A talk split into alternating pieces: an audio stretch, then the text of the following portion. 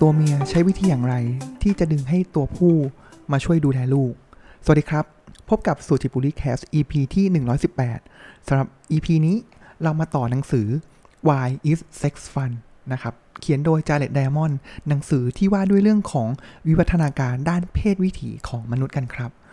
ซึ่งใน EP ที่แล้วนะครับ ผมก็หยอดปิดท้ายไปด้วยนะครับว่า เอ๊ะสิ่งที่เกิดขึ้นเลยเนี่ยครับก็คือว่าต้นทุนของการที่จะมีลูก ของสิ่งมีชีวิต โดยเฉพาะสัตว์เลี้ยงลูกด้วยนมนะครับอะมนุษย์เลยเนี่ยครับเพศหญิงหรือว่าผู้หญิงเนี่ยหรือสัตว์ตัวเมียนะครับอาจจะใกล้เคียงกับเป็นไพรเมตเป็นลิงวานอนต่างๆ ด้วยเนี่ยเพศหญิงยังไงก็มีต้นทุนที่สูงกว่านะครับแต่ว่าสุดท้ายในขณะเดียวกันเนี่ยเพศชายเนี่ยต้นทุนไม่มีอะไรมากเลยผลิตสเปิร์มนะครับแล้วก็สามารถที่จะระหว่างที่ตัวเมียเนี่ยครับดูแลลูกตั้งท้องนะครับ ตัวผู้เนี่ยสามารถที่จะไป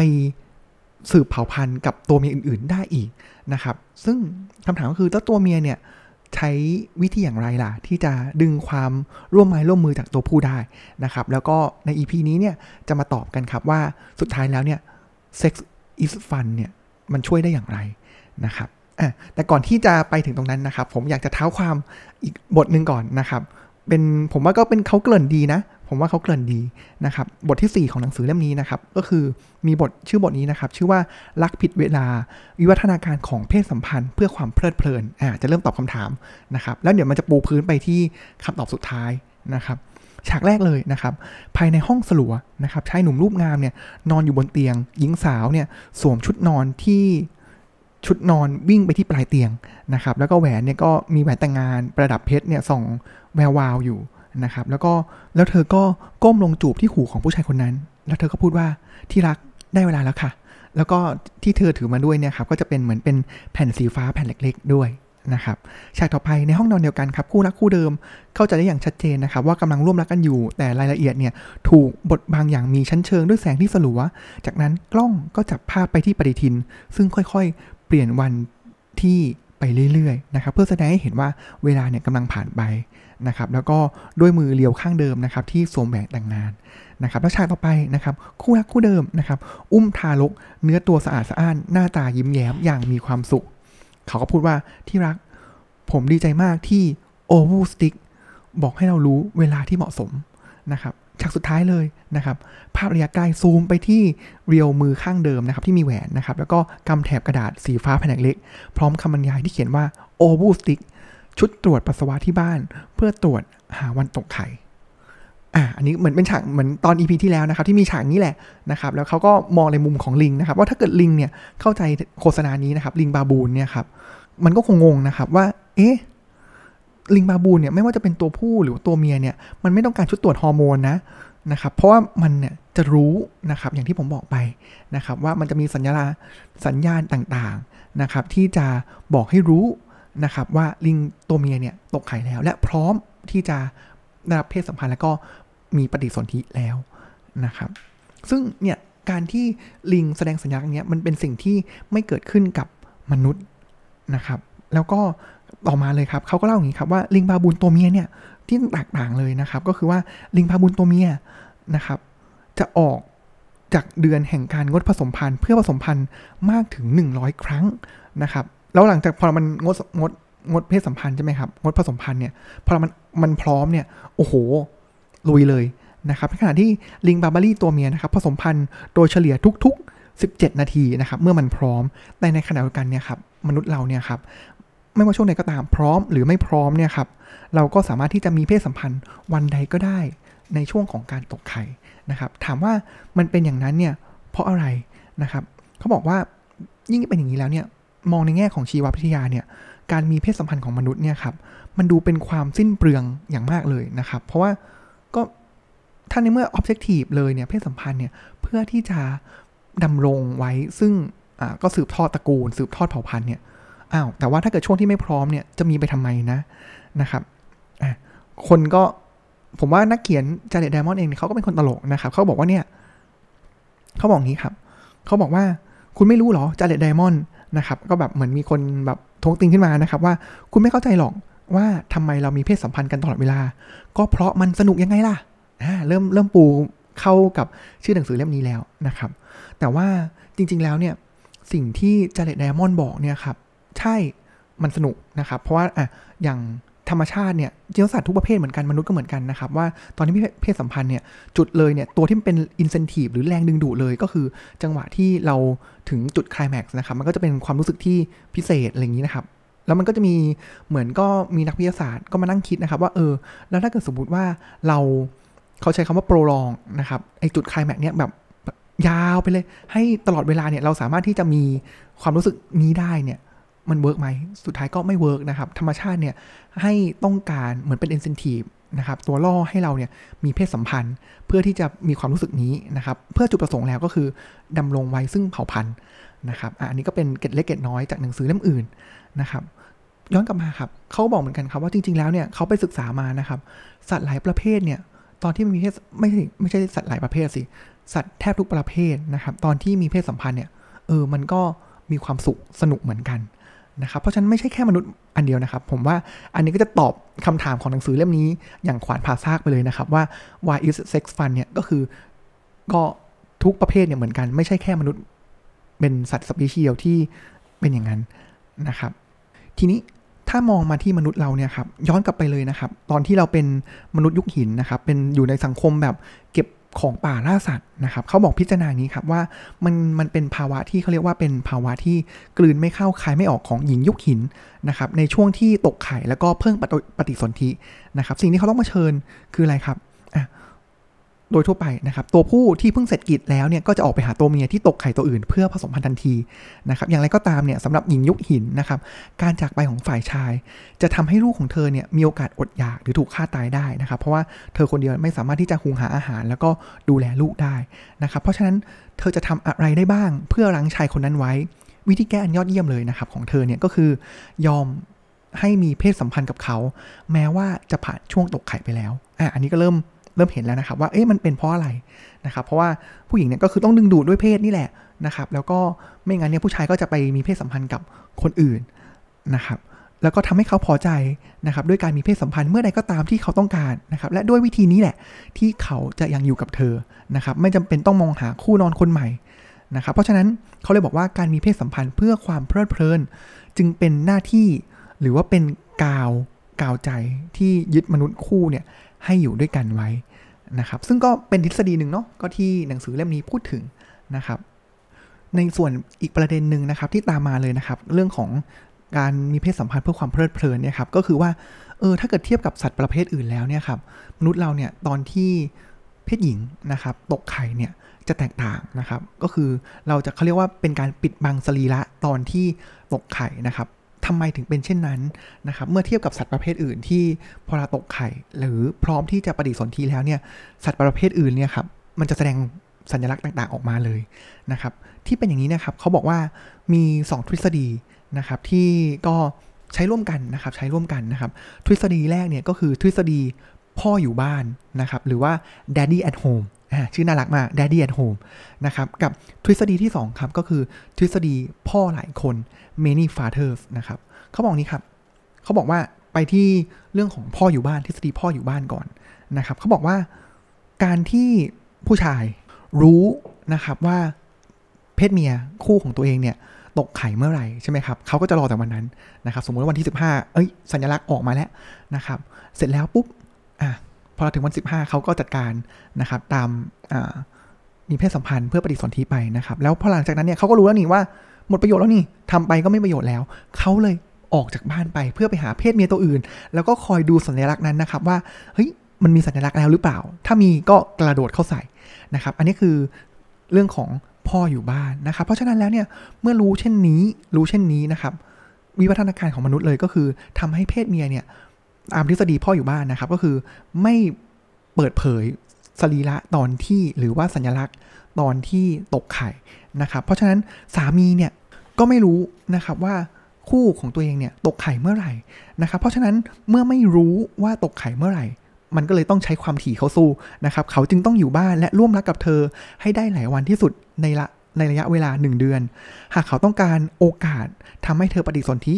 อีกหนึ่งแรงจูงใจนะครับที่ทำให้เขาอยู่บ้านก็คือ เพื่อปกป้องเธอจากผู้ชายคนอื่นตลอดเวลา เนื่องจากเธอพร้อมจะมีเหมือนพร้อมจะปฏิสนธิวันไหนก็ได้ที่เขาไม่อยู่และเขาก็ไม่รู้นะครับ อันนี้คือทฤษฎีที่บอกว่าสรีรวิทยาอันแปลกประหลาดของมนุษย์นี่แหละ ที่ปกปิดการตกไข่เนี่ยครับก็คือทำให้สามีเนี่ยต้องอยู่บ้านนะครับ ส่วนอีกทฤษฎีหนึ่งนะครับที่ก็เป็นคู่แข่งของทฤษฎีพ่ออยู่บ้านนะครับก็คือพ่อหลายคน อันนี้เนี่ยผมว่ามาโหดหน่อยนะครับเขาเริ่มนี้เลยครับเขาเริ่มบอกว่านักมนุษยวิทยาเนี่ยครับเขารู้อยู่แล้วนะครับว่ามีการฆ่าทารกเป็นประจำนะครับอยู่แล้วเลยนะครับ เพราะฉะนั้นเนี่ยการที่โดยธรรมชาตินะครับการฆ่าทารกเนี่ยครับทำให้เราเนี่ยหวาดกลัวและตั้งคำถามว่าทำไมสัตว์หรือมนุษย์ยุคก่อนเนี่ยจึงทำเช่นนั้นนะครับ คือไม่ใช่แค่มนุษย์นะที่มีการฆ่าทารก แต่ว่าสัตว์เนี่ยก็มีการฆ่าทารกด้วย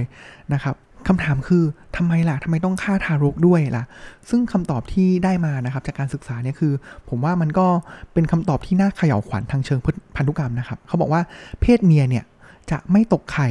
ตราบเท่าที่เธอให้นมลูกนะครับแต่ผู้บุกรุกที่ฆ่าทารกไม่เกี่ยวข้อง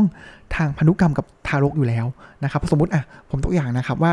มีคู่คู่หนึ่งอยู่นะครับ แล้วแม่เนี่ยก็ให้นมลูกอยู่นะครับ เพราะฉะนั้นเธอผู้นี้จะไม่สามารถที่จะตกตกไข่หรือพร้อมปฏิสนธิได้นะครับ แต่ว่าถ้าเกิดมันก็มีการสงครามแย่งชิงนะครับ แล้วผู้ตัวผู้ผู้มาใหม่เนี่ยอยากจะปฏิสนธิกับตัวเมียตัวนี้นะครับ แต่ว่าก็ไม่ได้ เพราะว่ามีทารกอยู่แล้วอยู่ในช่วงเฟสของการให้นมลูกเนี่ยก็จะไม่สามารถที่จะตกไข่ได้นะครับ เพราะฉะนั้นการฆ่าทารกเนี่ยทำให้แม่ หยุดให้นมลูก และกระตุ้นให้เธอกลับสู่วงจรของการติดเป็นสัตว์ หรือว่าพร้อมที่จะตกไข่ปฏิสนธิอีกครั้งนะครับ ทีนี้มันก็เลยเป็นวิวัฒนาการนะครับที่เกิดขึ้นนะครับ ก็คือสมมุติว่าเพศเมียตัวเนี้ยมีการตกไข่ที่ไม่แสดงออกทางสรีระและยินยอมมีเพศสัมพันธ์อย่างต่อเนื่อง เธอก็สามารถใช้ประโยชน์จากข้อได้เปรียบเหล่านั้น เพื่อมีเพศสัมพันธ์กับ เพศคู่มากกว่าหนึ่งได้ แม้ว่าจะต้องทำอย่างหลบๆซ่อนๆ ตอนที่คู่ของเธอไม่เห็น ในขณะที่เพศผู้ไม่อาจมั่นใจความเป็นพ่อได้ แต่เพศผู้มากมายตระหนักดีว่าพวกเขาอาจจะเป็นพ่อของทารกที่เกิดจากแม่ในท้ายที่สุดได้ หากในภายหลังเพศผู้ถูกขับไล่ออกจากคู่ของแม่และครอบครองเธอได้สำเร็จ เขาจะหลีกเลี่ยงการฆ่าทารก เพราะมันอาจจะเป็นลูกของเขาเอง โดยสรุปนะครับก็คือพูดอย่างนี้ง่าย ๆเลยนะครับ อันนี้แหละมันจะเป็นแขนงของสัตว์ที่ เพศเมียเนี่ยไปเขาเรียกว่าไปมีเพศสัมพันธ์สมสู่กับเพศผู้หลายตัวนะครับ อันนี้มันไปทฤษฎีไปทางนั้นนะครับเขาบอกนี้ครับว่าการที่เพศเมียปกปิดไว้นะครับ เพราะฉะนั้นเขาเธอเนี่ยก็สามารถที่พร้อมที่จะมีเพศสัมพันธ์กับตัวผู้หลาย ๆ ตัวได้ มันคือทฤษฎีพ่อหลายคนนะครับ เพราะฉะนั้นการที่เธอเนี่ยในระหว่างรอบเดือนนั้นเนี่ยครับเธอไปมีเพศสัมพันธ์กับตัวผู้หลาย ๆ ตัวใช่ไหมครับ เพราะฉะนั้นตัวผู้มันก็เกิดความสงสัยตัวเมียรู้อยู่แล้วว่าเนี่ยคือลูกของเธอ แต่ว่าสมมุติถ้าเกิดเธอมีเพศสัมพันธ์เนี่ยกับตัวผู้สิบตัว ตัวผู้เนี่ยกลับจะไม่รู้เลยนะ ว่าลูกที่เกิดกับตัวเมียตัวนี้เนี่ยคือลูกของเขาหรือเปล่า เพราะฉะนั้นถ้าสมมติว่าตัวเมียตัวนี้มีคู่อยู่แล้ว แล้วตัวผู้ตัวใหม่เนี่ยเกิดมาอาอาจจะมีรอบมีชู้กันแล้วนะครับ แล้วตัวผู้ตัวใหม่เนี่ยไปสามารถที่จะแย่งเธอมาครอบครองได้เนี่ย ถ้าเป็นแบบแรกก็คือ ตัวผู้เนี่ยต้องฆ่าทารกด้วยถูกไหมครับ เพราะว่าไม่อย่างนั้นเนี่ยตัวเมียเนี่ยก็จะไม่สามารถที่จะตกไข่หรือพร้อมได้อีก แต่ว่าถ้าก่อนหน้านั้นเนี่ยทั้งตัวผู้ตัวเมียตัวเนี้ยมีเพศสัมพันธ์กันแล้ว ตัวผู้ก็จะไม่ฆ่าทารก มันเป็นอินเซนティブที่ตัวเมียจะได้นะครับ ก็มีความลึกลับซับซ้อนเหมือนกันนะครับ มันเลยเป็นเหตุนะครับ ที่ลิงหลายบางประเภท มันจะมีลิงที่รักเดียวใจเดียวนะครับ แล้วก็มีลิงที่ตัวเมียเนี่ยไปสมสู่ กับหลายตัว แล้วคือมันมันครอสกันหมดเลยนะครับ ก็คือแบบมั่วกันเลยนะครับ แล้วก็จะมีอีกแบบหนึ่งก็คือเป็นฮาเลมตัวผู้หนึ่งตัวที่เป็นโดมิเนตเลยนะครับ แล้วก็ตัวเมียเนี่ยก็จะลายล้อมด้วยตัวเมียหลาย ๆ ตัวนะครับ ถึงตรงนี้แล้วเนี่ยผมว่าอยากให้ทายกันเล่น ๆ ครับว่ามนุษย์เราเนี่ยใน 3 แบบนี้มนุษย์เราเป็นแบบไหนครับ เฉลยนะครับ มนุษย์เราเนี่ยแบบแน่นอนครับชัดเจนมากก็คือผัวเดียวเมียเดียวนะครับ อันนี้เป็นสิ่งชัดเจน เพราะว่ากรอบทางสังคม กรอบทางเศรษฐกิจเนี่ยมันเอื้อ ให้วิธีการนี้เป็นวิธีการที่ดีสุด แต่ไม่ใช่อย่างเดียวนะครับ ต้องบอกว่า